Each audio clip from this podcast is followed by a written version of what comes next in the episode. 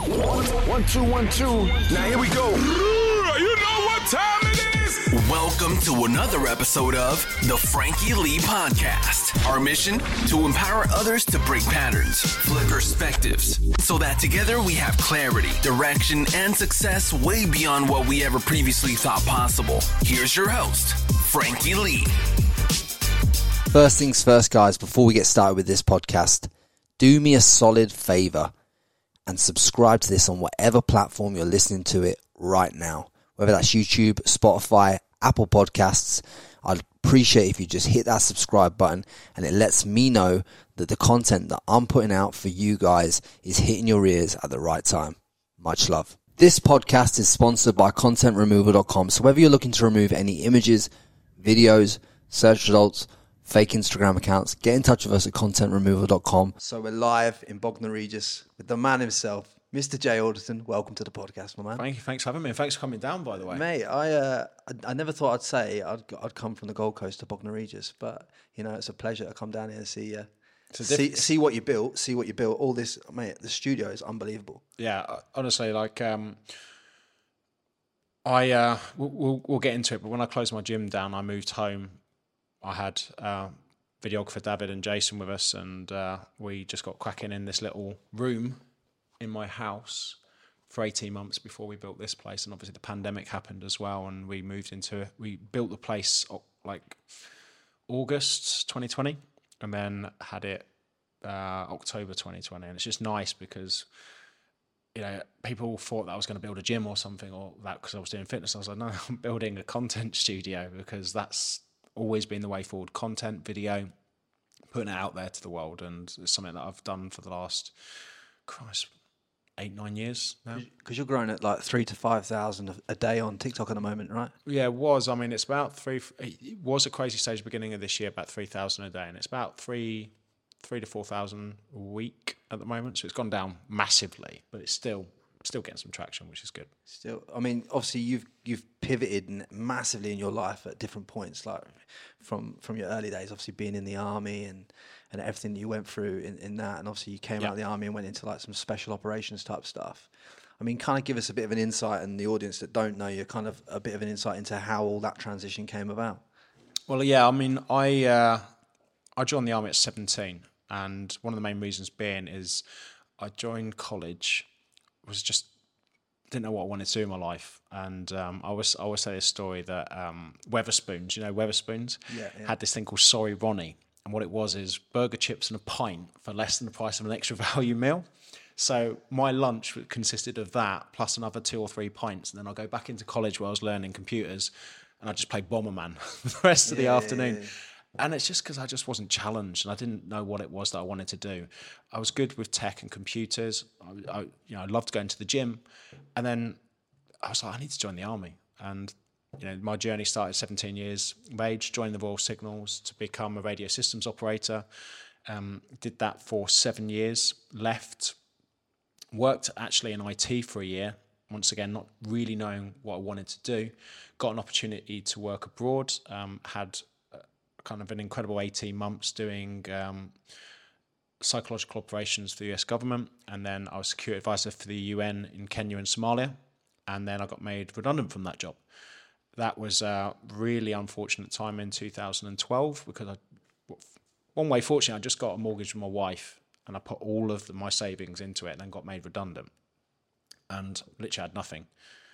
And it was the first time I'd actually written something down. I was like, right, what are you good at? What do you want to do?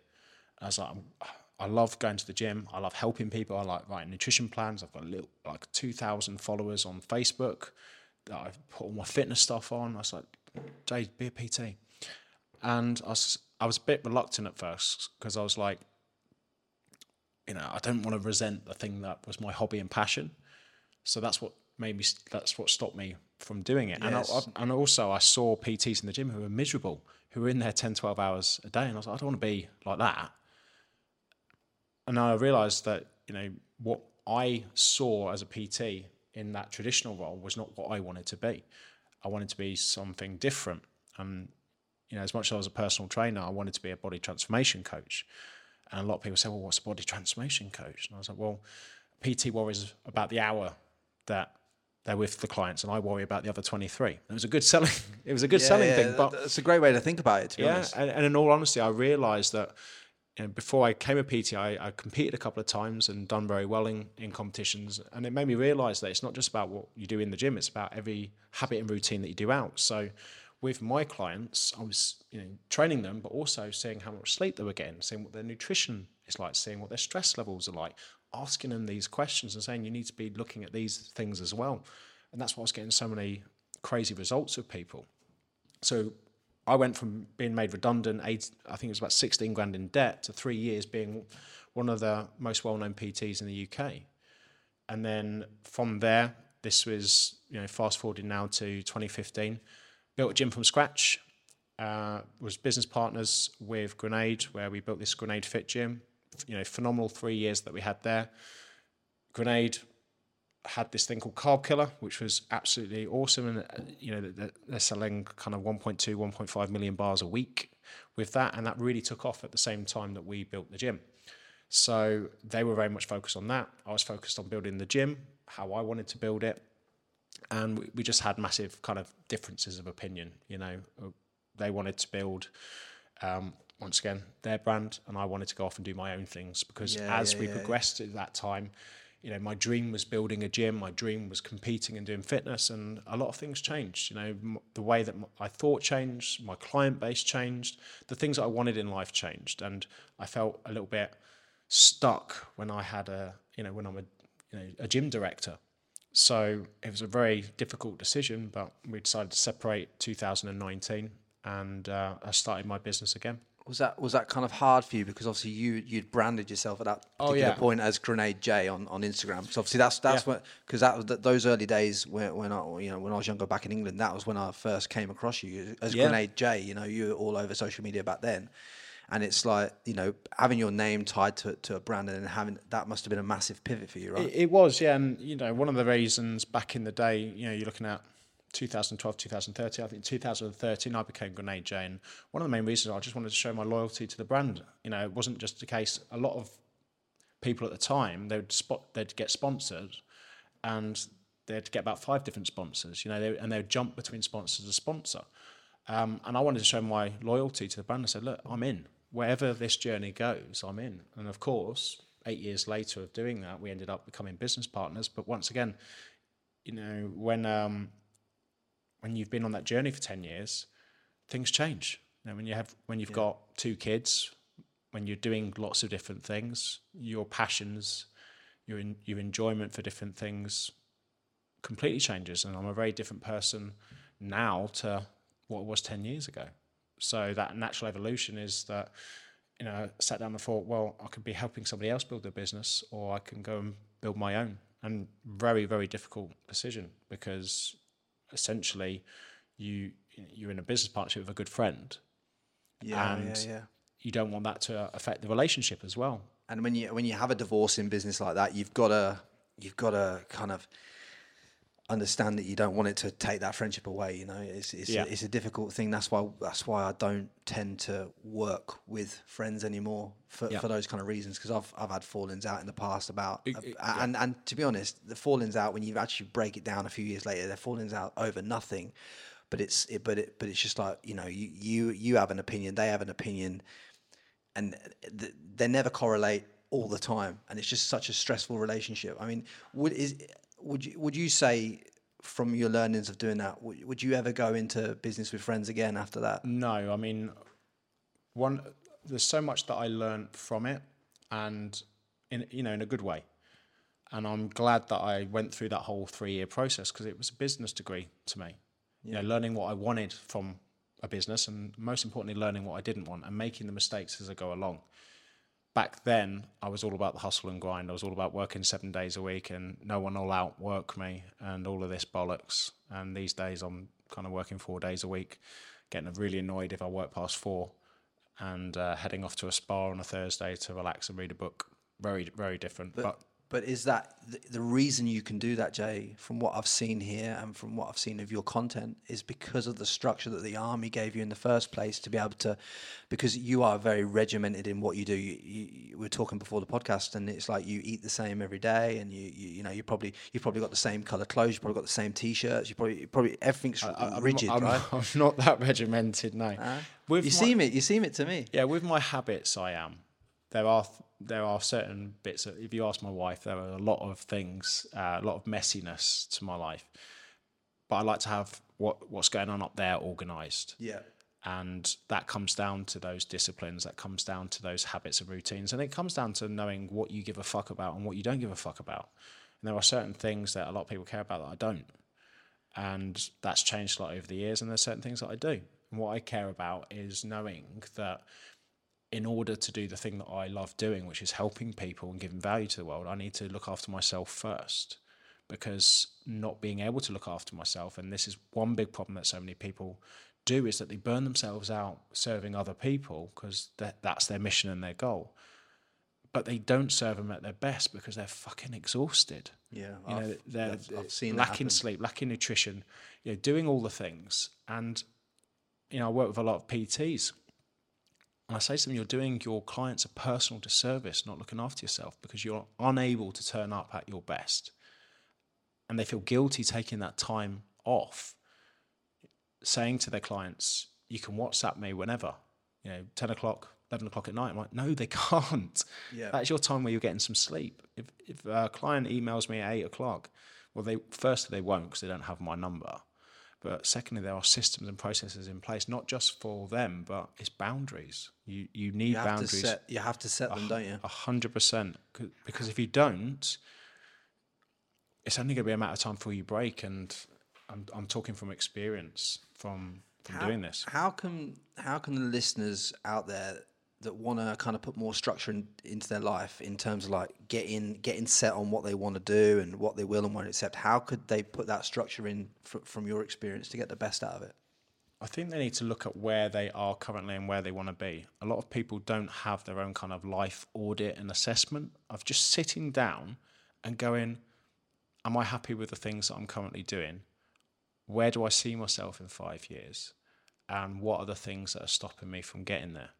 And a lot of the time, it's getting out of your own way. The biggest problem that we have is that we convince ourselves, firstly, everything's okay. And secondly, that we don't need any help. And that's the biggest problem because a lot of people don't do the deep work of learning, reading, understanding themselves, being self-aware because a lot of people don't like what what they hear, especially in their own voice and their own head. No one likes to be told that they're a bell end. No one likes to be told that they have a short temper, they're impatient, that they're not a nice person. Because we have this thing in our head that, you know, we have to look at ourselves every single day. And I think when you are more self aware, you let yourself off the hook and say, look, I'm not perfect. I've got these flaws, but I'm working on them. Yeah. But if you don't think you've got those flaws, how are you supposed to get better? And it's just this kind of arrogance that we have to ourselves that we don't have these things because in our head we're all perfect. And that keeps you safe from the, those kind of harsh realities, but it's those harsh realities that's going to make you change and become a better person and thus creating yourself a better life. Because it literally is all about radical honesty. This Brutal, yeah, brutal. this Not just with people, but with yourself as well. Yeah, hundred percent. Because I've I've had to sit down in the last twelve months and have some real rough conversations with me, uh, with me, me and myself and I, you know, and and really understand. Okay, right, this is why this point, point this part of your life, Frankie, isn't where you want it to be, mate. Because you are not taking the action on this and this and this. And if you did, then you would feel more fulfilled. Because with a lot of people, happiness I've found for me personally, and I think it'll come for a lot of you guys listening to this. It's like happiness comes from the fact of like when you're actually in the just the constant pursuit of something that's bigger than yourself. It it doesn't come in one move. It comes in in, in the constant activity levels of, of whatever lights you up. Yeah. and that's and that, that that's why we were talking before before this about this podcast that I'm doing. It's like well. There's, I can sit and, and at home and, and worry about this, this, and this, and this not happening, or I could just literally like just keep, keep moving, keep keep kicking the can down the road and taking the activity towards it. Yeah. and biggest problem that people have is that they say once I achieve that, I'll be happy, and that's the big problem because they are making themselves miserable and delaying that happiness because they say if I just do this for two or three years, then I'll be in a position where I can retire or be happy. And I'm like, dude, you'll do this for two or three years, you'll sacrifice your happiness now, you'll get to that destination, you won't be happy, you'll be fucking miserable. And then you'll look back and go, what the hell was I doing? And I almost went down that route 2016, which is why I can confidently say that happiness is something that is within us right now and we have to find it. Yeah, straight away. And it's a lot of that is understanding that a lot of things that you are chasing is approval from other people who don't actually fucking matter. Because so many people have got their own things going on, they haven't got time to look at what you're doing. And even if they do, all you're going to get is, oh, yeah, cool, that, that person's doing good stuff. They don't know you. The people who know you are, are your close family, your close friends, your kids, if you have them and they're the only people that you need to kind of prove yourself to. And how you're going to prove yourself to them is not by earning more money and becoming more successful. It's spending time with them and being happy and not being distracted. Yeah, being being present. I um I got a bit of a wake up call from my mum like the other day. She's like, you know, Frankie, you've been back here what eight nine weeks, and it's, it's just like you've not you've not been present with me and your dad. And I'm like, do you know that that kind of that kind of hits you because and the reason why it hurt me when she said it was because it was fucking true. It was true. It's like I, have been back and I'm thinking about popping back to Australia in the meantime before popping back to the UK to finish off this this this tour here. But it's like, ha, ha, you know, it's it's a consistent thing now. I'm I'm very mindful of. It's the fact of like when wherever you are, be there. Wherever you are, be there because I, that is something that that is is something I have been weak at myself. Is, is is there points in your life where you've you've clearly identified that in yourself? Yeah, I think one of the things that as in my twenties and in my early thirties, I needed I felt like I needed to prove that I was worthy of the things that I was doing. So I needed to, and and so many people do this. They want to achieve things to build confidence or achieve people to say that you're good enough. Yeah. And you know, I'm a period of my life now where I, you know, I've and it's not I've done all the things, but I say to myself, you know, you're good enough. You've done the work. You've done the hustle and grind. You've done. I'm confident in my abilities, physical, mental, and I'm good. And I remember this quote, which I always say: it's, "It's better to be a warrior in a garden than a gardener at war." And what that actually means is that, you know, a warrior in a garden who's gardening and doing, you know, trimming roses and stuff. If shit hits the fan, that guy's a warrior. He's ready to fucking go. But if a gardener goes to war, he or she lacks the skills to be able to fight. Now, I feel very much now like that kind of warrior in the garden, that I live a very relaxed life. I live a very peaceful life. I don't get bothered by people. But if shit hits the fan, let's fucking go. I'm all good. I've built mental and physical capacity to go. Let's fucking go. And because, and I think it was, I remember Jordan Peterson saying on Joe Rogan's podcast, and he said that everyone should be, everyone should be kind and loving. It's like, no, everyone should be a fucking savage. Everyone should be able to, you know, be a savage, but then they need to learn how to control it. And that's what I've probably been pushing myself in for the last kind of eight years with a lot of the stuff that I've done is that I'm I know I've got it in me to mentally and physically push to wherever I want to be. And because I have and can, I don't need to.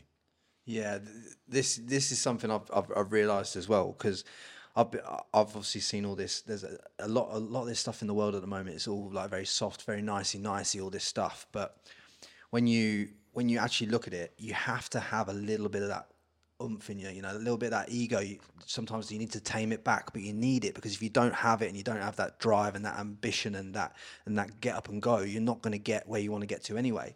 And you've got to be not afraid to ruffle a few feathers along the way, because it's like there's too many people out there trying to please people, and I've I've tried to please uh, family or friends or or old acquaintances in the past by not chasing what what truly aligns.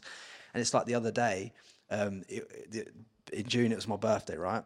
Early early June it was my birthday, and um, I, I left I left my birthday to go to the gym to go do what I wanted to do on my birthday. And when I come back, my mum said to me like, "Oh, it's, it's you could have stayed longer with the family and this that, and the other." And I was like, "No, because then I'm then I'm doing what serves you, not what serves me, and I have to serve me first. 'cause it's my fucking birthday for a start, and I need to train. Like it's not you have to. I was there for four hours, but she, but in her mind, she wanted me there for eight, right? But this is this is where people get twisted. A lot of people would, would stay there for the eight to please someone else, but that's not serving you, is it? And that's I think that's where a lot of people in life are going wrong. And I just you know Well, it's, it's the need to please others, and it's such a downfall of other people because the reason that you're trying to please others is that you're worried of what other people think, and what ends up happening is that if you serve other people before you serve yourself, you're not going to achieve fuck all, and this is the biggest issue that so many people have, and a lot of it, you know, go back to what we're saying is that a lot of it's down to resilience and understanding what that is. Because resilience isn't something that you can read in a book. Resilience comes with making multiple mistakes fuck ups failures going through a lot of pain and suffering and then coming out out on the other side and learning from those experiences. Now the reason that people aren't very resilient is that they're too afraid to make a mistake to have a failure to have a setback and because of that they don't build that resilience is this why you start your days with the cold dips and everything like that? It's just all about the resilience. It's it's all about for me. I always say that life is easy when you think about things and doing things that make you harder to kill. And what things make you harder to kill? Lifting weights. Everyone knows that building a strong body makes you harder to kill. Adapting to the cold. Not only does it have physiological benefits, it has psychological benefits because the last thing that I want to do when I wake up in the morning is to go for a jump in the sea. It's, it's much easier at the moment in the summer, but when it's December, there's frost on the ground, and I'm going outside with a coat and a hat and gloves. The last thing in my head is, oh, cool, we're just going to jump in the sea today. Yeah. But also at the same time, it's like, well, we're doing it anyway. Because one of the things that I'm conditioning myself to do is to have a thought and not want to do something and do it anyway. And I always say that motivation is doing things when you feel like doing it, and discipline is doing things regardless of how you feel. The trouble is that so many people are relying on motivation to get stuff done in their life. And if you rely on motivation, you get fuck all done. Because motivation is having the feeling of wanting to do something and getting the benefit up front. Whereas discipline is about not wanting to do something and getting the benefit off the back end. So when you finish that task that you've done, when you've finished doing that stretching session, when you finish doing that C dip, when you finish going to the gym, and it's getting attached to that feeling of after you do it, not before. What's the first piece of discipline that if you know, just a general general person in the world, what's the first piece of discipline that you would get them to put into their life to start with? Because obviously you build you build you build on these habits, don't you? So you can't just put them all in one day. But if there was one piece of discipline you'd you'd instill from day one, what would it be? there's a lot because there's a lot of things that you can do mentally and physically which are difficult to do and you've got to find what works for you i could sit here and talk about right everyone needs to have a cold shower every morning everybody needs to go for a dip in the sea but what we're looking at is the outcome of that. And what the outcome of that is is that we're doing these things because they are uncomfortable but they make our minds happy. And there are many different things that you can do for that. You can go to the gym. Yeah. you know so it's the outcome that we're looking to do and the process of it. So you need to be looking at habits and routines that you know are beneficial for you but are also difficult to do uh, a number of them will be stretching a lot of this is normally starting your day doing these things stretching journaling breath work cold showers sea dips going to the gym going for a run doing all these things which most people don't naturally consistently do because they are difficult. And a quote that I've said for many years now is hard things, easy life, easy things, hard life. If you choose not to do these things, life fucks you because you're unable to mentally and physically deal with what life throws at you. If I'm jumping in the sea every single day, that's the hardest part of my day. Anything else for the day is, Is easy. is perspective because it's been compared. Well, you jumped, it's December, Jay, and you jumped in that and a s in the sea, and guess what? You came out with a smile on your face. Any person who's going to be rude to me today, I couldn't give a fuck because it's not exactly difficult compared to the things that I've done.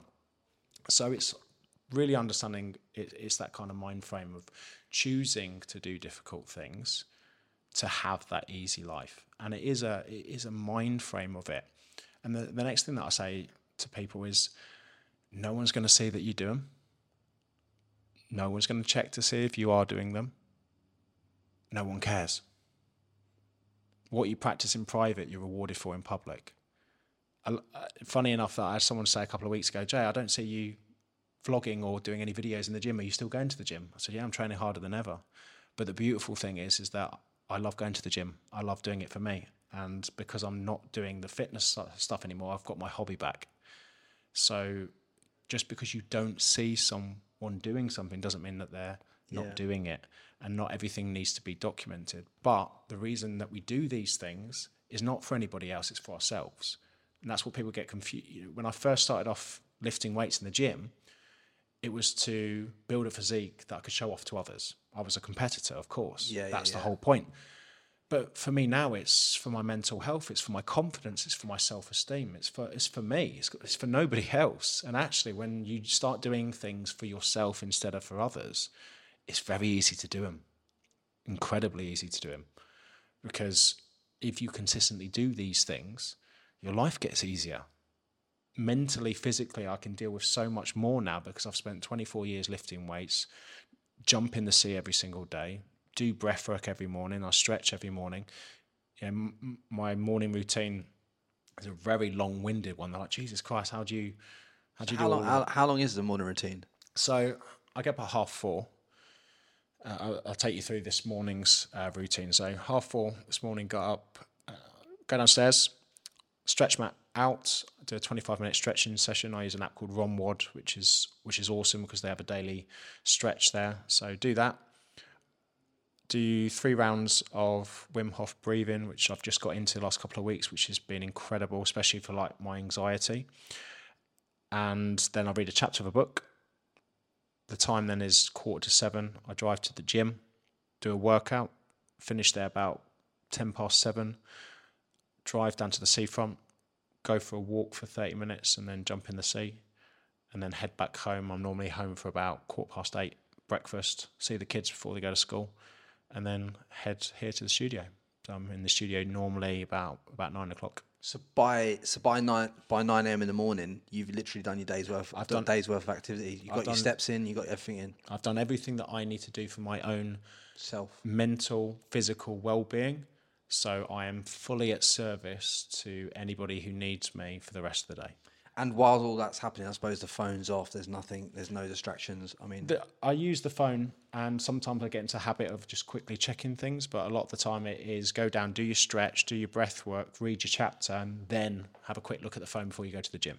because I didn't. I, I'm sure I watched on your socials before that you you don't even sleep with the, the phone in the same room or anything like that. No, worst thing you can do. Yeah. And one of the things that people look at is a morning routine. Oh, you know, but that all starts from the evening routine. Yeah. because a lot of people say to me, "Oh, you get up at half four. What time do you go to sleep?" I'll go to bed at nine. And they're, oh, so I still get seven and a half hours, eight hours sleep because sleep is incredibly important. But the reason I'm able to go at nine, firstly, I'm knackered because I've been up and done all of that stuff by nine o'clock. But secondly, I have a wind down routine where I put my phone away at eight p.m. Spend a, like an hour with the wife watching Netflix or Gogglebox at the moment, which is which is awesome. You're getting dragged into that, is Oh, it's brilliant. I I, yeah, that's it. Love Island, no. Uh, Gogglebox. Love Island's on too late for you. Yeah, thank God. Thank God.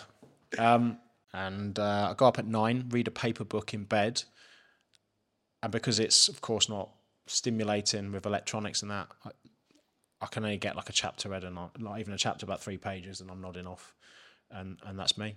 Know, I'm, I'm normally asleep by quarter past, half past nine. I've got one of those kind of light alarms that slowly raise, but my body clock straight away, even if I don't set an alarm, twenty past four, I'll look and I was like, you know, I naturally wake up at that time. I mean, for me on a personal level, ah, this this just just traveling, just coming back to England has has, has massively uh, affected my habits. I've, I've I've found it a real struggle to come to a different environment and implement the same habits as I have in Australia. Like, Yep. I, I'm not even going to lie to anybody.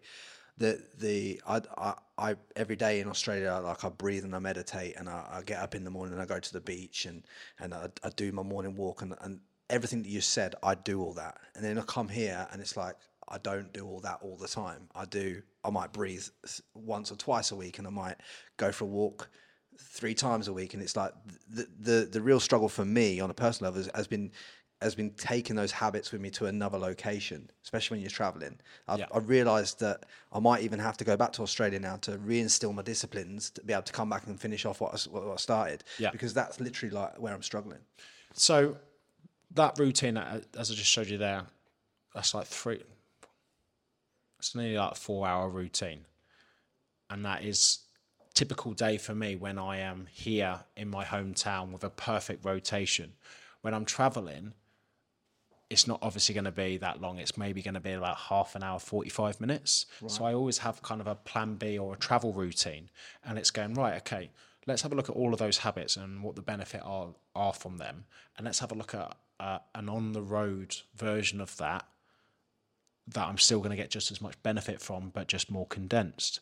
So obviously I can't do a sea dip when I'm on the road, but if I'm in a hotel, I can get a cold shower. That's two or three minutes done. So I can start my day with that, and that you know replaces my sea dip. I can get a chapter of a book 15 minutes, maybe 20 minutes. I can do some breath work, which takes four to five minutes. I can do a stretch session, which is 15 to 20 minutes. But you're still getting the activity in. Yeah, I think I think that's that's that, that's one thing where I where I should have held myself accountable to. It's like you don't need to breathe for half an hour every day, Frankie boy. You can just literally like, you know, do five minutes. But, Yeah. then, but then in my head, I'm like, because I because because I want because I want to be because it's not because it's- perfect yeah. or not. Uh, you know, it's like well now you've lost the activity, so now you're doing it three times a week rather than seven times a week. and that's why you need an alternative. And, Yeah. and for me, it's it's understanding what your non-negotiables are. That's that's a perfect day routine, which I try and get in maybe five days a week. Saturday, I stay in a bit more. Depends how much I drunk on Friday night. Um, so the stretching on the weekend might go out the window, but the sea dip will be a non-negotiable in there. So, so, so you so you actually drink? Oh yeah, I, I never would have expected you to drink. I'm serious. I never. I was, I- I was squaddy for Christ's sake. I, I know. I never would have because you're always in immaculate condition. How do you, how do how do you drink. outtrain the alcohol? Well, one of the things that, that I would say is that people chase this perfection, okay? They're like, right, cool. All of my habits need to be good. I'm like, no, they don't.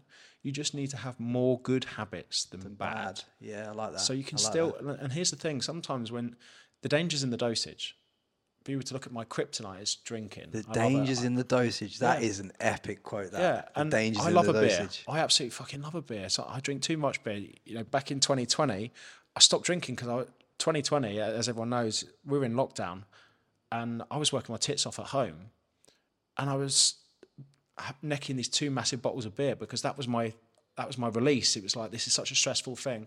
I'm I'm gonna have that and have something to look forward to, and then I just become a bit too dependent on it, and then started my alcohol started going you know more and more drinking. I was like right, woke up on the 31st of August 2020. I was like, no more alcohol for you this year.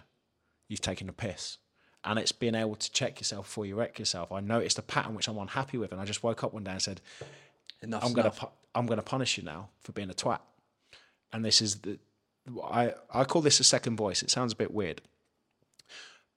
But a lot of people listen to the first voice, and the first voice in the head is don't do that, don't be stupid, why are you jumping in the sea? Justify, Yeah, justification voice, isn't it? Yeah, and then the second one says this is exactly why we're doing it. So I won't go in the sea today because it's a bit choppy, it's a bit windy, and it's raining.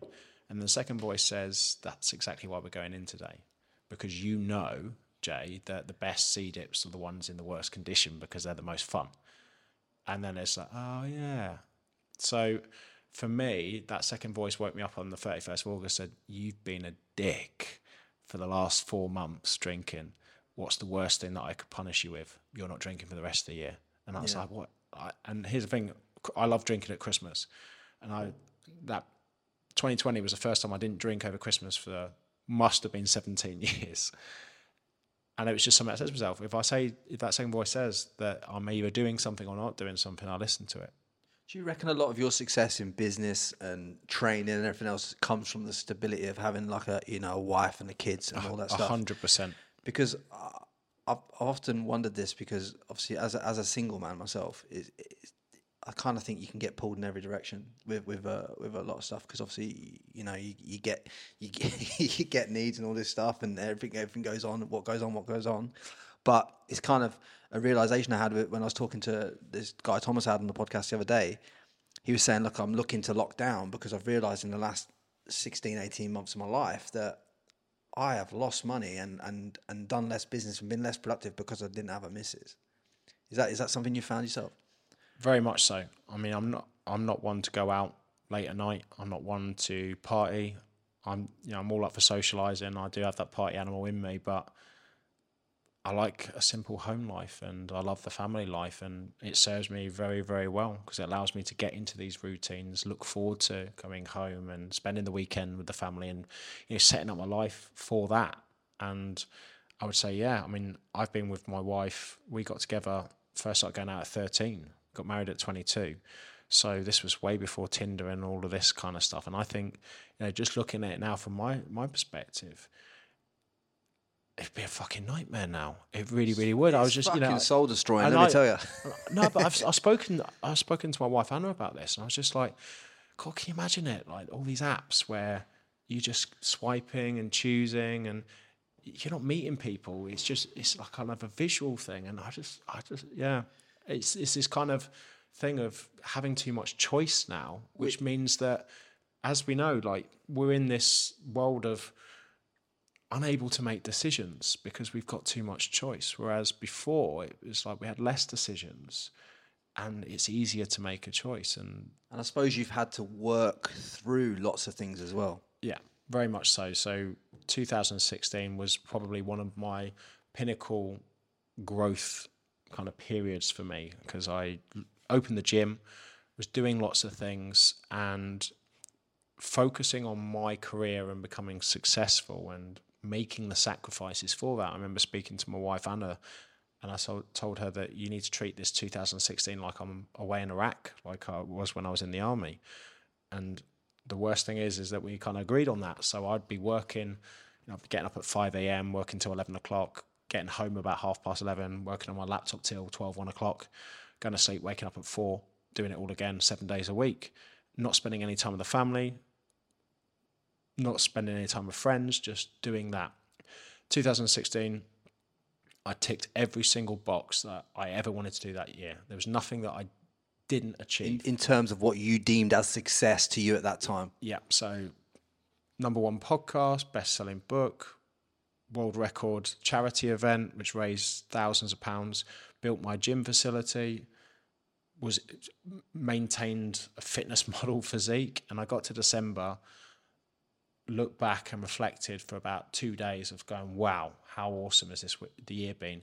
And then suddenly this dark cloud of going, why do I feel so shit? Why do I feel Did you feel like empty? awful. Yeah, completely empty. One of the main reasons being is that I realise that I'm doing all of this for my family and to have a better life for them, but I haven't seen them at all this year. Yeah. I haven't spent any time with them at all. My daughter at the time was three, and I probably didn't really notice her and what she was doing that entire year. And I just had this sudden guilt and, and this sudden thing of going, you know, what you doing, what direction you in, and so much so that I end up, you know, we split up for for about three or four months. I moved out, moved into a flat, and thought that that was the way forward. The way forward is to, if I want to be on this path, I need to do it by myself. And I remember having this flat, kitted it out with all this, you know, proper proper lads pad. I remember sitting in there just miserable, like, what are you doing with your life?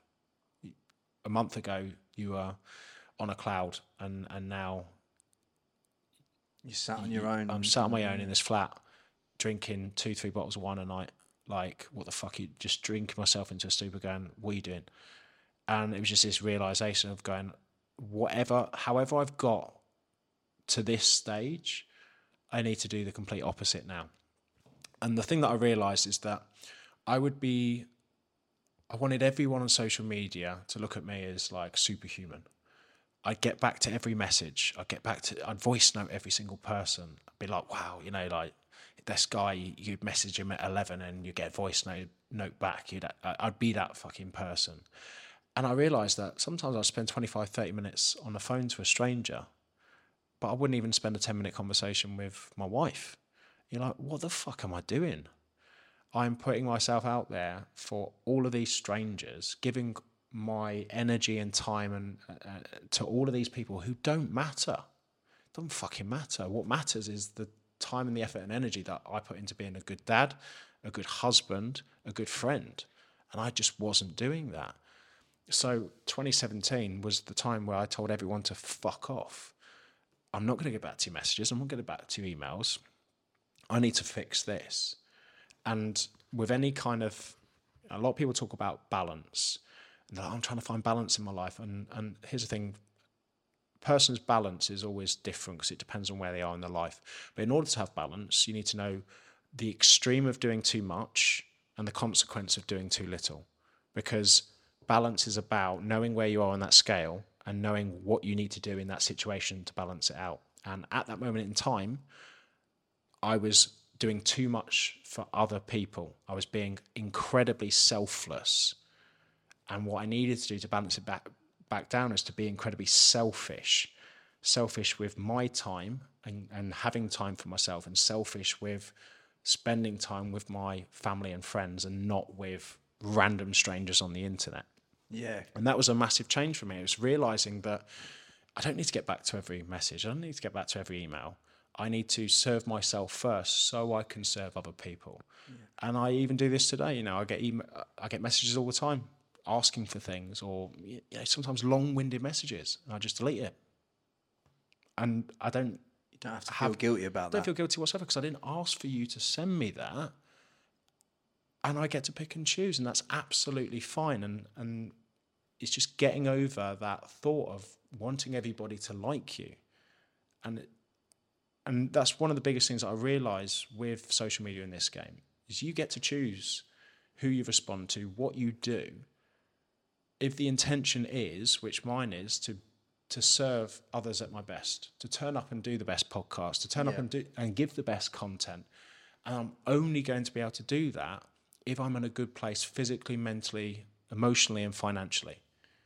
And all of those factors are, are normally based on peace and quiet and time to be on my craft and get better and spending time with the people that give me energy, not take my energy. Yeah, hundred percent. Because when you put out a podcast at the at the level I'm doing at the moment, even it's like you get a, you get hundreds of messages from people, and I've found myself responding to those people rather than in this case being present with my mum and my dad.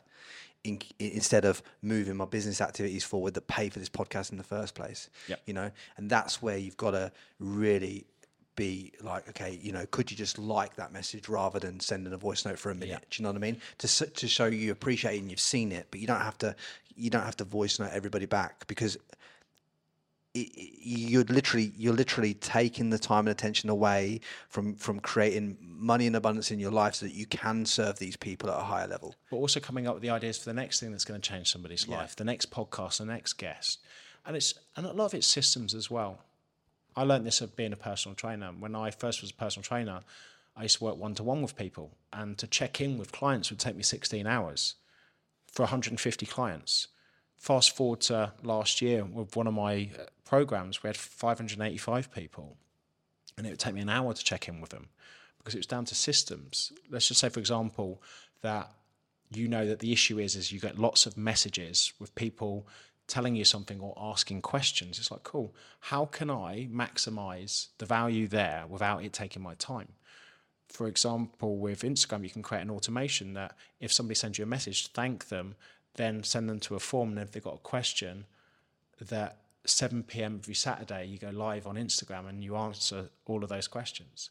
And the beautiful thing there is that then they can tune into that live. Yeah. They can listen. You can answer, go, I've got this this question from Gary from Birmingham. Gary asked, bang, bang, bang, bang, bang. You can pick the best ones that you think are relevant. Most of those who do ask a question, there'll be the same question. So let's say, for example, you get 100 questions, 50 of them will be the same. 20 of them won't be really any decent questions, and 30 of them will be gold dust. And the beautiful thing there is that instead of spending hours getting back to people in a week, you spend one hour concentrated effort because you've created a system that adds value to that people that know where you stand and you're able to deliver that in that period of time. And then once again, the beautiful thing is, is you also then have content created to then distribute out Yeah, because got- yeah, because they, they, they they have they have curated your content, and it's the content that they want because they asked for it. also one of the great things as well is that you're getting similar questions so you know kind of what your audience wants to hear so if they're struggling with something if they're asking a repetitive question about something you can get some ideas for a guest who you might not know the answer but i want to get that guest on can, because then can i bring can ask someone on. Yeah, yeah, you Yeah. can bring someone on. and it, and what I found is that there are ways of maximizing your time, and it's just knowing that you get to create these things. The beautiful thing about social media now is that I can turn around and say to people, "Look, you won't. I will answer that, but I'll only answer that at seven pm on, a Saturday." So you're setting, answer you're- all you're of them. Yeah, you're setting a, a framework around your time, so you're guarding your time, and, and you're setting a process around it. And the beautiful thing about it is, as you know, if people are constantly asking you questions throughout the day, your response to that question at 7 a.m. is very different to the response to that question at 7 p.m. after you've had a fucking stressful day. yeah, And I had a tendency back in the day, like 2016, you know, when I was busy, of getting back to things at people at 11 o'clock after being extremely exhausted and maybe taking a question the wrong way. Then Yeah. saying something that I got defensive on, not because it was a bad question, but because I was too tired to look at it the way it was meant to be received. Yeah. So then they get abuse held back to them. And then suddenly I've lost a, a person who thought at that time I was a good person. Yeah. And it's not that I wasn't a good person, it's just that you caught me at the wrong time. And this is the same problem that so many people have in their lives because serving other people, being exhausted all the time, means you can't serve people at, at your best. one of the one of the biggest questions that I get a lot in the DMs is is how do I find purpose, Frankie? Like that's that's like the or, or or a variation of a question that that I look at it and think, ah, they're lacking purpose. So in regards to like. What is you? What are your tips on f- to, to to allow someone to find that purpose in their life, whatever that purpose is to them? How would you go about finding it? So, one of the things I would say is we all like different things. We all enjoy different things. We all have different passions for things. And if you really want purpose, that passion for that thing needs to serve other people. And this could be anything. You know, if you've got a passion for Pokemon cards, don't just enjoy collecting Pokemon cards. Be the best fucking Pokemon collector there is, and then share your expertise with other people who like that shit. Because then your purpose is then being able to serve people who once again enjoy that thing by adding value to that. And this is the thing that drives and motivates everything that I've ever done. I got very good at going to the gym, you know. Been training since the age of 13.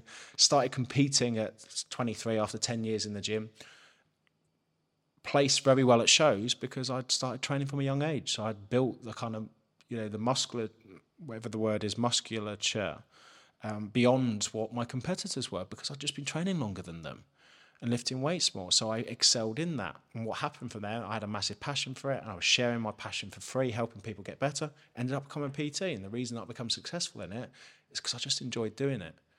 Fast forward then, when I was building my gym, when I was building my social media, a load of personal trainers coming to me and going, How do you do this online stuff? How do you do this social media stuff? And my thing is, I'll, I'll show you. I'll show you exactly what I'm doing. And then adding loads of value and then suddenly turning it into a business. And that's where I've always got purpose. It's like, cool, I've got good at this thing. I've been able to beat on my craft and become good at this thing. How can I help people get where I am? And that's created a massive drive and purpose because that gives me so much energy teaching someone something and then them going away and then doing it and then coming back to me and going, I did that thing and I got that result. That is why I do it. You know, when I get a message from someone saying, and I had someone come up to me in Belfast who was, he was you know, he he was uh, very close to committing suicide, and he'd listened to some of my podcasts. He listened to some of my content, and he's there just to say thank you because now he's a PT and now he's going down this this purposeful route. And if you think about it, he's now helping other people. So because because you know you helped him and then he helped himself as well. Exactly, and it just makes me realize when I hear things like that why I'm doing these things because it's you know the purpose is not about me; it's about other people, and I'm only sharing the things that I've learned and done myself, not just making some random things up. My enti- you know the last eight years have, has been about oh I tried this thing and it made me feel good. I'm going to talk to people about it because sometimes learning things at a high level involves teaching others and that's been the massive thing for me. If I want to learn something more, I, I, teach others because you need to know, you you need to learn it at such a, a higher level to be able to teach another person, which means I've got to delve a lot deeper into that subject. And normally, when I teach something that I'm passionate about and just becoming new, and I'm doing the research and that, it it gets tattooed onto my brain. Do you think though that a lot of people out there are going to to seek mentorship from people that are too many steps ahead of them though? far too many. A lot of people will look for these millionaire, billionaire mentors. They'll be listening to quotes from Elon Musk and not realizing that Because if I if if I, was going if I wanted to go into property, all right, I might watch Grant Cardone's content, but I wouldn't follow the way that Grant Cardone operates when I'm going into property in the UK. For argument's sake, I'd I'd I'd I'd, I'd go and find someone like Tyler Newman or some someone someone someone who's doing bits at a great level, but is is not as far ahead as Grant that's buying billion, two, two, three billion because you're you're you're you're you're looking at buying the first one. You're looking at getting from you know one to five to to you know you can't you can't learn Yeah. it off off those kind of people. It's, this it's is a game. this is something, something I said this weekend. Like, I asked people if, have they ever seen the film Catch Me If You Can with Leonardo DiCaprio, and when he was caught, they were asking him how he was able to teach a class One chapter ahead. One said- chapter ahead. Yeah. And actually, and one of the main things that the reason that people don't progress and the reason that people don't go out there is because they think they need to have read the whole book in order to be able to Teach it. To teach it. In actual fact, people really admire people who are just a couple of chaps ahead because if that person's just a little bit leaner or has six months ago been where they are, that is so much more inspirational for that person than someone who's sitting there on stage with a shredded six pack trying to sell fucking meal plans. Yeah. Because that's unrealistic. That is that that kind of envision in your head of what you aspire to be, which you're never going to probably be because that person's been lifting weights since the age of 13, has been doing it 20 years, versus this person who's just shown you what is possible in that period of time, who is like you, who just did these things, and you can do it too. And there's a real difference between being this leader and this kind of reluctant hero people love that kind of reluctant hero who and this is the great thing I love about social media. This great thing I love about TikTok. Last this weekend, there's a there's a guy that I follow. Um he's this northern guy and he does one minute beer review. He's One one minute beer. one minute beer review. He's twelve hundred episodes in on his TikTok. And all he does is go one minute beer review, puts the can, puts it in a glass, drinks it, tells us whether it's good or not. That's it. And I fucking love it because it just shows he's found the thing that he loves. Yeah. And I was on a live and I just chucked him, I think it was like 65 quid. Because what you can do is you can buy coins on TikTok and then send people like cars, like He said, he said cards. this. He said this geezer. 65 Yeah, yeah. pounds. He was on a. he was on, no sixty quid, not six hundred. And I just wanted to let him know because so many people do these things that they're passionate about, and they don't get the recognition that they deserve. And the thing is, I'm following him because I love my craft beer. And I want to know the best ones to go and buy in Tesco's and Sainsbury's. And he's going in there, he's tasting them and giving us his thoughts. So I'm getting better at the thing that I enjoy doing because of him. And the reason that I wanted him, you know, I say, look, I had about 60 quid's worth of coins in my ad thing. I just sent it straight to him. I said, look, I just sent you 60 quid. Use it to buy beers to carry on this journey. And he sent me a message going, oh, I can't believe you've done that. I said, look, keep doing it, what you're doing, because you're doing, uh, you're adding a service to me for free, which is making me make better decisions about my and beer. not only that, there's a classic example of like you wouldn't have thought someone could build a following by just going into a supermarket, getting a beer, cracking the beer open, drinking the beer, giving it a review. You, you and, know, this, and this is what I'm saying about Yeah. purpose. It's 2022. You can do whatever the fuck you want to do as long as you're passionate about doing it and sharing it with the world. I follow a guy called Every Slice. He has got 1.3 million followers, and all he does is he cuts bread to music. So when the beat drops, the bread drops. And that's it. and his entire content, 1.3 million followers, that's Yeah. all his content is. He's got a, uh, a t-shirt business with all these bread designs on. He's probably making what ten thousand dollars a month through these t-shirts. So he is make he's got a six-figure business cutting bread to music. If you don't think that you can, you know, make money and build a following on what it is that you're passionate about, you're sadly mistaken. I got a, I know a guy in Australia actually called Juzzy who owns Bread Gang TV, and they just literally go round at the end at the end of the clubs and start interviewing drunk people, and and the stories and, and the and the and the content that comes out of this is just it just goes viral because they go to these little towns in the in the outback in Australia and they go these different places and then and then they post it in certain areas, and then all the all the friends want to tag each other. It's, it creates viral content, and they're just absolutely smashing it and growing at a rate of knots. And it's like, who would have thought five years ago, even you could you could literally go and do anything like that, you know? So th- it just goes to show you the world is abundant, and you can achieve anything or do anything or build a following doing anything, but it has to be something you're passionate about. Yep. And the fir- the the first thing is like like you said before, it's like go to go to that journal and write down what you will and won't accept in your life, and kind of and kind of and kind of see where you're at, and be honest, be radically honest with yourself. And when you're radically honest with yourself, it's plain and apparent what you're missing. I mean, I even knew before I walked in here today that the the habit, some of the habits that I, that of my morning routine had had fell by the wayside too much, and I needed to after you know when I get back to Peterborough today, I needed to get that back on track and start to put process in place to make sure that's that's hit the point. Because if I don't hit the point on that for much longer, I'm going to burn myself out because I'm not giving to myself as much as I'm giving to others now. Yep. Do you and know what I mean? And this is where you need to have non-negotiables, as in there is a list of things that you will not accept in yourself unless you do, because uh, else you're letting yourself down. And, and here's the thing: it doesn't need to be this extreme three or four hour morning routine. My non-negotiable is I must go to the gym at least three times a week because I can pretty much non-negotiable guarantee that I can do that. It's always more usually, Yeah. but even if it's a busy time, it's those three sessions. I must get up and go for a walk. I've done that every day, Every day. five, five, eight years, and that's not always when I'm in a place. Because sometimes I don't, especially if I've had a few beers the night before. But I will do some form of uh, of reflection and work. I need to do at least 20, 30 minutes on myself in the morning with something that's going to make me, um, you know, something selfish that's going to make me feel good in order that I can, you know, do the things. Go I'm and give to do. others. Yeah. Yeah. And sometimes it doesn't, you know, like take a holiday, for example. Do I need to all these habits and routines?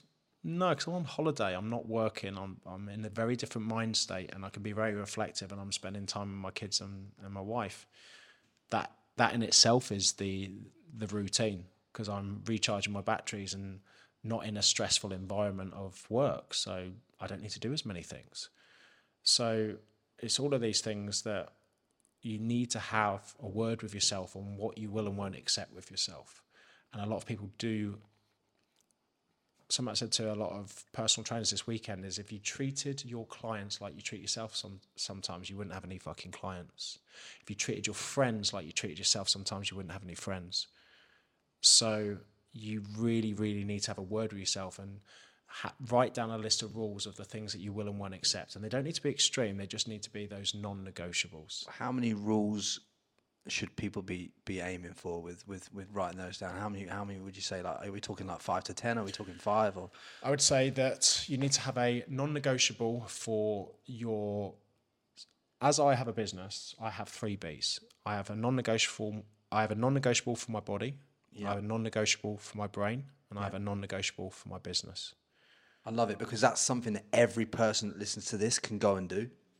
Because it's it's it's literally three things. Yeah. So non-negotiable for my body at the moment is get those three gym sessions in. I love going to the gym. If you don't like going to the gym, get three home workouts in, get three badminton sessions in, whatever it is that floats your boat, whatever gets you sweaty, has resistance in your body, do non-negotiable three for your brain. For me, it's making sure that I rest it. So my brain needs adequate amounts of sleep. I have a non-negotiable getting at least seven hours sleep. Okay, weekends sometimes not, but sometimes I will lie in a bit more to make sure that I get that. So really, at the moment, a real non-negotiable, which is going to move the needle forward more than anything else, is making sure that I'm getting enough sleep. Always difficult when I've got uh, a three-year-old that's always jumping, uh, jumping in my bed every single night. But you know, you got to do what you got to do. And for my business, the non-negotiable is make sure you turn up every day on social media. That is my non-negotiable. That's something that I've done every day for the last.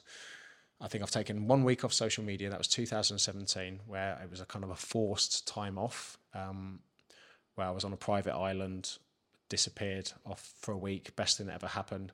But since then, I haven't been off consistently posting on social media since 2012. Do you, when you say posting on social though, that's not you physically posting, is it? That's you scheduling, right? Shed, scheduling, yeah, but showing up, you'll always see a story from me. You'll always see something from me. You'll always see a response from me because it's just a lot of my habits and routines. A lot of my habits and routines are after I've done this, check this. And it's normally Instagram, TikTok, Facebook group. So I normally, and I, that, I've habitually done that kind of seven days a week for five years. So it's a subconscious habit.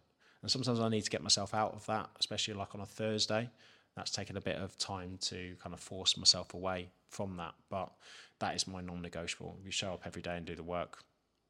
Break get- break down for me your growth on TikTok and how that's happening right now. So I joined TikTok 2019. I heard Gary Vee say this is the next up and coming platform. I was just like, I'm, you know, I'm just going to make a 30 day commitment. I don't know what I'm doing on this platform. I'm just going to post whatever. I'm going to have a look at what other people are doing and I'm going to do it. I was posting lots of different random things. Did this push up video like on day 28 it got like 450,000 follow, uh, 450,000 views. Like, oh, I'll get this thing now. So I was doing a lot more kind of fitnessy things, trends. And I was having fun with it. Yeah. And one thing I loved about the platform at that time, and you know, still now, is just the realness and raw of it, of just people enjoying themselves and not really caring about strategy. And as with anything, as it grows, it changes. But my strategy from there, I mean, I think I got to like 100,000 followers within the first year. And it was you know, fastly becoming my most followed social media platform. And then I started thinking, right, what do I want to be on this platform? And that was a hard thing because I've got lots of viral videos for lots of different things, for things that are funny, for you know things that are funny, skits, memes, serious things, educational things, and then I just sat down and go, you know, what floats your boat? What do you really want to do? And lots of people on TikTok were doing kind of piss takey things, call out things, and I was like, do you know what TikTok needs? TikTok needs somebody who is just posting good quality content that is leaving people better when they find it. And that was just my mission with my content, especially this year. It's like, right, your one mission, Jay, this year is you can do all of these things. You like you like your memes, you got a warped sense of humor, but let's just let's just focus on content that makes people feel better because that's what people need after the last few years that we've had. They just need somebody somewhere to go to that need, they get a little pick me up, feel a little bit better, and they know that they're guaranteed going to get that if they follow that person. And that's what I wanted to be. And since I did that, that's where all the growth came from. Because all of my content is geared around making people And there's feel been another 750k on top of that, isn't there? Yeah, so I think it's like, what, 815,000 on, on TikTok now. And my Instagram went from, I think it was like 100 and, 120,000 at the beginning of Jan to 315 now. So it's kind of doubled this year already. It's mad. It's mad. It's mad the growth you can have on there because obviously they've, they've throttled they've throttled Instagram now, haven't they? Really? I, I think one of the biggest thing, biggest advice I give people is that find the thing that you enjoy doing. That's just the one thing. A lot of people do lots of different things and try lots of different things, and you need to do lots of different things to find what your one thing is. But understand that we follow different people for different things. You know, I'll follow that person because they give good advice on beer. But if he starts going and doing motivational quotes on that, I'm like, didn't really follow you for that. I followed you Yeah, for beer yeah, reviews. yeah, yeah, yeah, yeah, You know, the reason that you've done a thousand because that's your thing. I follow this person because they do funny skits. So they've got a humour. So I just all I care about is you doing skits. I don't care about your political views. I don't care about anything of that. I care about that. I follow this guy for his mindset, for his different things and breaking down different things. I follow, you know, and it's being in a lane and only doing that. And it doesn't mean that all you do is that, but that's all you do on social media. See, I had to have a bit of a pivot. I, I I used to put like a quote post quote post quote post quote post, and the and the quotes were getting real good shares and all that stuff, and, and creating lots of engagement and all that kind of stuff. But I'm like, fuck, I don't want to do that anymore. I just want to put out videos. So I'm like, I've, I've turned it into just video only now, like because I, because it's something I wanted to do. And you take a little bit of a hit for that, and people are like, oh, you know, I want, to, I want quotes, but it's like you have to do what you want to actually fucking do because you can't. I just like putting out podcast content because that's what I like to do, and that's fine. You, I've got to be at peace with the fact that some people are going to unfollow you because they followed you for the fucking quotes. But like you said, trying to do quote, picture, quote, picture, video, all this other stuff. It's like you're being too many things to too many different people, and you, then you you're nothing to anybody because of that reason. Yep. And it's knowing what what you want to do because you get to choose. Because if you don't want to do something, it's very hard to be consistent with that thing, Yeah. especially if it's for other people. Because look, what you just said, you are doing things for other people that you don't enjoy doing. Which means, uh, for me, from a business point of view, is it means that I'm putting things out for people that I don't want to work with, because they like the things they don't like the things that I like. Yeah, and, and this this is one thing I've, I've, I've seen, especially in the fitness space and, and UK, and this happens in the UK, Australia, all over the world, but especially with, with a lot of the females, a lot of the, I feel sorry for them in some respects because they're putting out a lot of photos of the of the booty tweak and all this kind of stuff because that's what gets them the most engagement, right? gets especially on TikTok, I see a lot of people that are doing those things, and of course they do. They get lots of views and lots of attention. But you got to ask yourself: Is what you want lots of views and lots of attention? Do you want to build up that kind of following? What would you rather? A million people who are only following you for that, or fifty thousand people who follow you for your thoughts, your you as a person, and what you think? And I'm talking from experience here. Is the fact that I built m- most of my following from my physique. No one heard what I was saying. Saying for years, yeah. They were sharing my pictures of what I looked like, and yeah, that's great to a certain extent. But then you attach your identity to the way that you look. And when I was younger, and people were like, "Right, cool, you've got to go to this event, this fitness event," and I'm like, "Oh fuck, I'm ten pounds overweight. Fuck, I need to then extreme diet down to looking the way which people are following me for." And you see how fucked up that is then. Whereas now, my following is built from my words and the things that I say.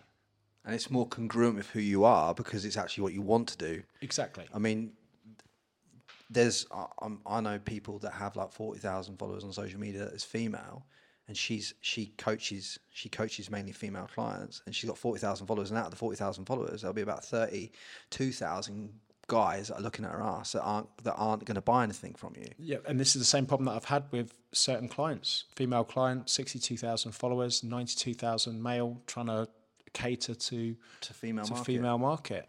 And once again, struggling with business because the following that you've created is based on the content that you've put out. And the problem with that I've found is that a lot of these girls then because they think oh they feel pressure and they've got 92,000 male followers they'll think to themselves oh you know what I'll go get OnlyFans then which compromises if they had a list of non-negotiables it compromise it would compromise one of their non-negotiables but because they're trying to operate in a way that as a cash grab they'll just go and get it anyway Yeah. because they didn't have that list of non-negotiables listed down and think it, it, does this actually align with me It, it's an interesting dynamic, and, and as with anything, only time will tell. And I don't know the answer to this, but there are there are people out there that are doing that, and they are bringing in a serious amount of money, lots of money lots of money. a serious amount of money, and every person's different. For some person, that that is a great decision for them.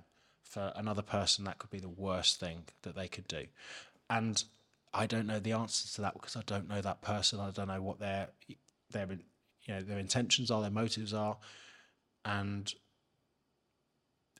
as with anything, only time will tell. You just i don't know. I th- from the people that I've spoken to, they're they're like they've they've they've told me that you know that they've done that part of it because they were tr- they were trying to monetize that part of the audience, which is the wrong metric, is what I'm saying. That there's no problem with with OnlyFans or any of these things. There's no problem with any of them, but you have to actually want to choose to do it because you want to choose to do it. The problem I have with it is when you're telling me that you did that because it was a monetization move. But that's a very short term game that you're playing. That's a 12 month game when you should be looking about what happens five years down the road. How do how do because with owning contentremoval.com, I can tell you that you you you might there might come a point in time when you want to remove some content off the internet, right? Well, th- this is, I say, that only time will tell. I mean, at the moment, these individuals are doing, you know, I've, I've listened to some of these podcasts, 100, 200,000 pounds, dollars a, month. yeah. But they're 22. At 32, when you've got a five year old daughter who now starts Googling your name, you know, you we're really not thinking into the future with stuff like that, but we don't. And it, that you might be absolutely fine with that, and that's totally up to you. You know, who am I to judge what your What thoughts doing, are yeah. about the future? But personally, that that's always something that I'm kind of looking into. And- And one of the things that I am so grateful for is the fact that the internet wasn't around when I was a teenager. I am so fucking grateful for that. because we we could make mistakes when we were younger in the 90s and you know Yeah. you know you could make mistakes and you could do things and be like and not be judged on it now. Whereas now it's like you could you could literally like you could send a nude or something and then it could come and haunt you 10 years later. You just don't you just don't know. So everything there's a there's a consequence to everything you say everything you put out and everything you do now on social media in, in th- that could that could cost you a brand deal in 5 years time. Also at the same time is that we I mean the per, as, as we've already said the person I was 10 years ago is very different to the person 10 years now. And I, I, I think it's a shame that people are getting kind of penalized for things that they did in the past and having then suddenly having to apologize for that thing. And a lot of people think that people's minds are fixed. So if they were like that 10 years ago they're like that now and that's bollocks people change all of the time I think I think every thirty days I'm a completely different human to what I was thirty days before because of the learnings that I've had and the, and and the, the the kind of the culmination of the kind of the books that I've read or you know I might have read the same book three times and the, this third time I read it I've picked up something completely different to the first time I read it about six months before. You know you you you're constantly evolving. No one's ever the same human thirty days later to what they were before. You know? Hundred percent. I remember picking up at 24 years of age, "The Power of Now" by Eckhart Tolle, and I two get it. chapters in, I was like, ah, "What? Feel water. Listen to yourself. Fuck that. I'm too busy." Whereas now it's like all makes sense about being in your own company, take you know taking a little bit of time to you know be aware of your surroundings and stuff like that, having you know, relaxing music on, doing breath work, being peaceful. I'd look at people like that in my twenties and go, "What the fuck are you doing? What's the point in that?" And it's not until you get older that you you realize and you change as a person. There's a, there's a lot of wisdom in in aging, isn't there? There's a lot of wisdom in it. like lot. people say, people say, you know, would you go back and be be younger again? I personally wouldn't because like, I've, I'm I'm enjoying every part of the learning curve I'm having along this the whole the whole journey. You know, I'm 34 now, but I wouldn't want to be I wouldn't want to be 18 again. Like because because if, if I was 18 again, I'd know I'd know I'd I'd know what I know at 18. You can't know you can't know what you, you know at 34 at 18. You just can't do it. yeah, it's a question I get asked all the time: is what if you could go back in time? What would you tell your twenty-year-old self? Apart from buy Bitcoin, it would uh, it would um it, it would be you'll be fine, and I wouldn't say anything because I'm where I am today. I'm where I am today because not only the successes that I've had, but also the massive failures and the fuck ups. So But the failures come with the failures come some of your biggest learnings that allow your biggest successes to happen. Exactly. Because you know some some of those some of those times that you perceived you the, there, was, there was a failure. There wasn't even a failure because the, the lessons that you've learned in those you've placed into this thing that you've gone and achieved massive success in over here. It's like and it's those failures are, which are lessons which you sometimes need to you know, experience in order then to learn from it you can't just have somebody tell you and some of the quickest ways of learning is learning from others mistakes but sometimes you need to actually feel those mistakes yourself to learn from them emotionally and physically you know if someone said to me you know, slow in 2016, slow down, Jay, spend more time with your family. I know that, but I'm not experienced on feeling that. yeah, and it wouldn't have made such an impact on my life had I not gone through that shit and experienced it for myself. this is why when, when sometimes when people say learn from other people's losses and stuff it's, it's easy to say that it's but you- but you learn the most when you go out and try and you fall down yourself and and what I want people to get out of this podcast is the fact of like from from you and from all the guests that I've had on this podcast is the fact of like just go out there and start executing. Because when you start executing and you start tripping over and you start tripping up you'll find your way. You cannot find your way if you sat on your couch always consuming content always trying to learn trying to learn trying to learn trying to learn. But if you're not executing like you know, I don't know whether this will be like 94 or 95 episodes in. If you've listened to 95 episodes of my fucking podcast, you'd have got a lot of value. But if you've not executed on any of the content, then your life hasn't moved fucking forward. And it's and it's like, gee, the execution's written on the wall here, and it's like it's, it's mad because execution is the game. It's the only game in town. Going back to personal trainers, a lot of them are reluctant to give out information, especially the information that they only give to their clients. So they're like, I won't, I'm not going to put my best stuff on social media because I won't get any clients. And I'm like, you don't understand this. People have all the information. As you just said, you can Google it, there's YouTube videos on it. People don't pay for information, they pay for implementation. You, as a coach, you're not really giving them anything that they don't already know. You're just making sure that they do it. And that's the biggest problem Yeah, because it's holding people accountable. Exactly. People read all the books. People can tell. I remember, I remember working with a guy who was a professor. Was on one of my fat loss challenges, and he had read every single book that I had read. He could tell me all the biggest takeaways from the book. Yet he was still struggling to do things. I'm like, all you got to do is all those things that you know, you've just got to do, and that's always the biggest thing because But it all it all starts with you can know a lot of things, but it all starts with executing on one thing. And then when you've perfected that over 25, 30 days, and execute on another thing and another thing, another thing. Because it's like if I was to go back to Australia today, fly back, and I thought, right, I want to get all my habits in that, that I got going from 30, 40 days ago. I want to get them all back. I wouldn't just implement them all in in one day and just expect them to, to come back to me like naturally. I'd be like, okay, right, I'll, you know, I want to breathe every morning. That's a non-negotiable. And then, and then, okay, I want to breathe and then I want to have a run. Okay, cool. That's the second week. And then, do you know what I mean? I'll stack them on top of each other to get a bit of momentum. You can't go. The morning routine that you've got that's four hours took you 25 years to get to, right?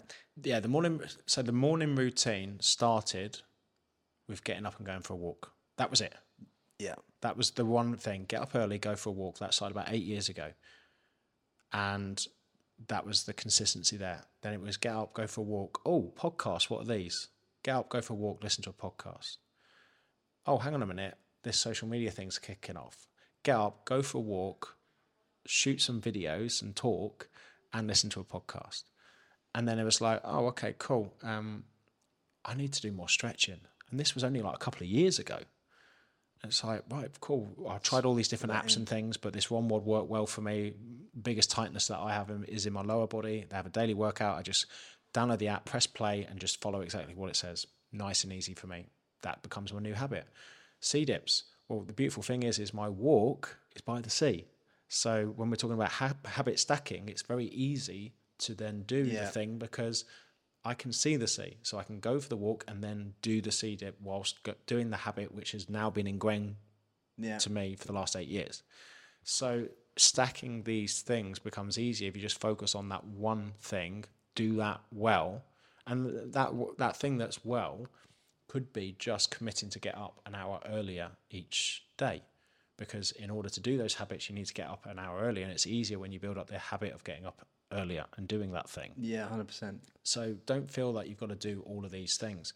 And it's a mistake that people make with the fat loss. They're like, cool, I need to lose 20 pounds. So I'm going to not, I'm going to knock alcohol on the head. I'm going to start going to the gym. I've never been to the gym before. I'm going to start getting my steps in. I'm start going to eating healthy food. I'm like, well, there's four brand new things that you haven't done before, which you have, have never been consistent with that you're suddenly doing now. Good luck. And so why don't we not take alcohol out. I know that you're drinking eight eight tins of Stella on a Friday. Do four, then do two, and reduce. Don't remove. Yeah, yeah, yeah. I, th- I think it's the removal of things from your life in one go that kind of really fuck you and set you back. Because it's like, you know, when I come, I'm, I'm shortly going to be going off caffeine again because I got back on some caffeine and, and I, I'd previously quit it. When I came back to England, straight away, a habit that was a big habit of mine in England came back into my life. And I'm like, fucking hell. And it's because habit, I've tied a lot of habits in my life to different locations. But in saying that, now when I go go off, off caffeine again, I won't go just cold turkey. I'll go okay, reduce to this much a day, and then reduce to this much a day, and then and then phase it out. You don't, Yeah. because it, because otherwise, you're setting yourself up to fail all the time.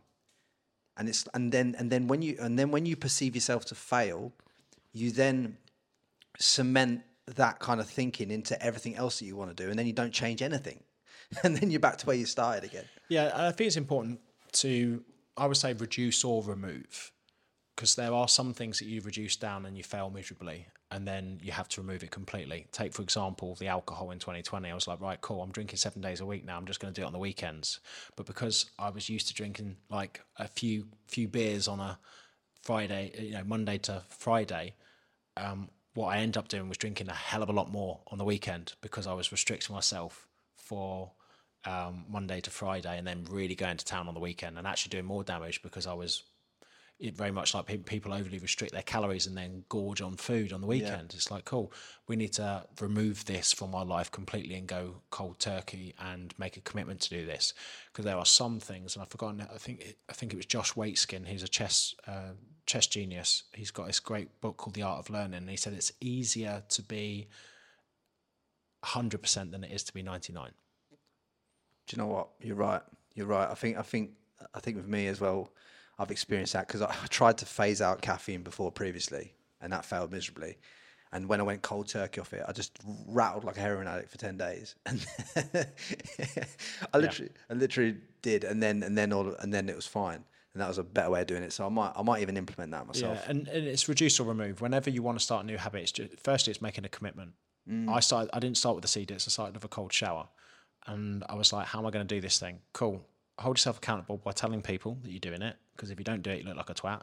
Uh, video each day, Yeah. and then post it on social media to hold yourself accountable to do it, and do it for 30 days, regardless. And it comes back to that Les Brown quote: "Commitment is doing the thing you said you'd do long after the mood in which you said it has passed." But it can be a lot easier, very much like me, when I've got a big social media following because I can hold myself accountable to that.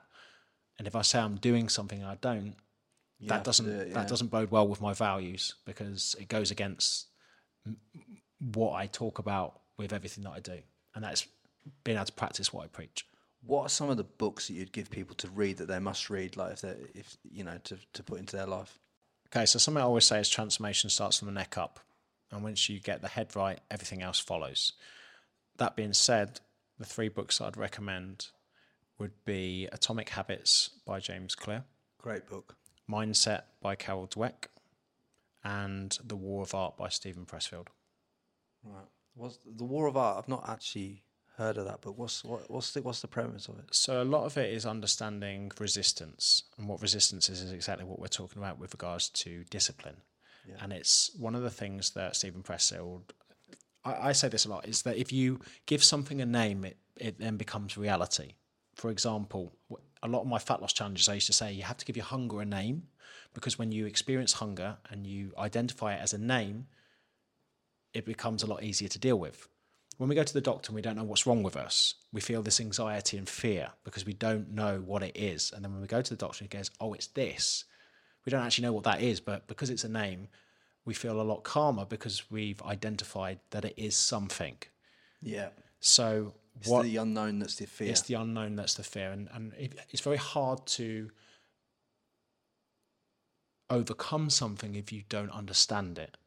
And what he talks about is resistance, and what he says that resistance is is everything in your life that's stopping you being where you want to be.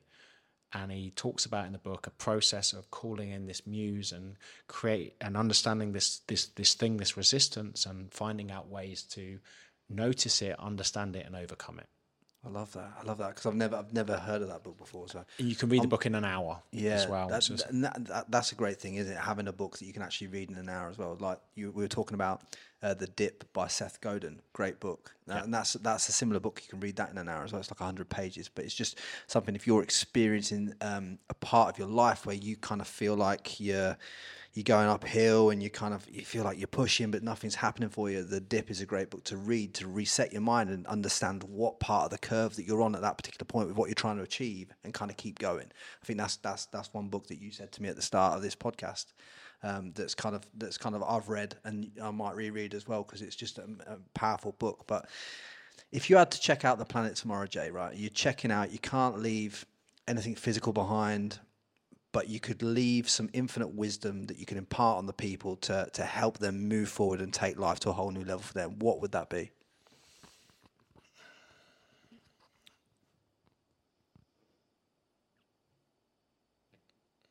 So what I said at the end of my podcast is what you put in your body affects how you look and how you feel, and what you put in your head affects what you think and what you do. On the front of my studio here, I say environment dictates performance. Now I'm in Bognor Regis. There was no people like what I wanted to be around here. So my environment was surrounded by the beach, but also surrounded by podcasts.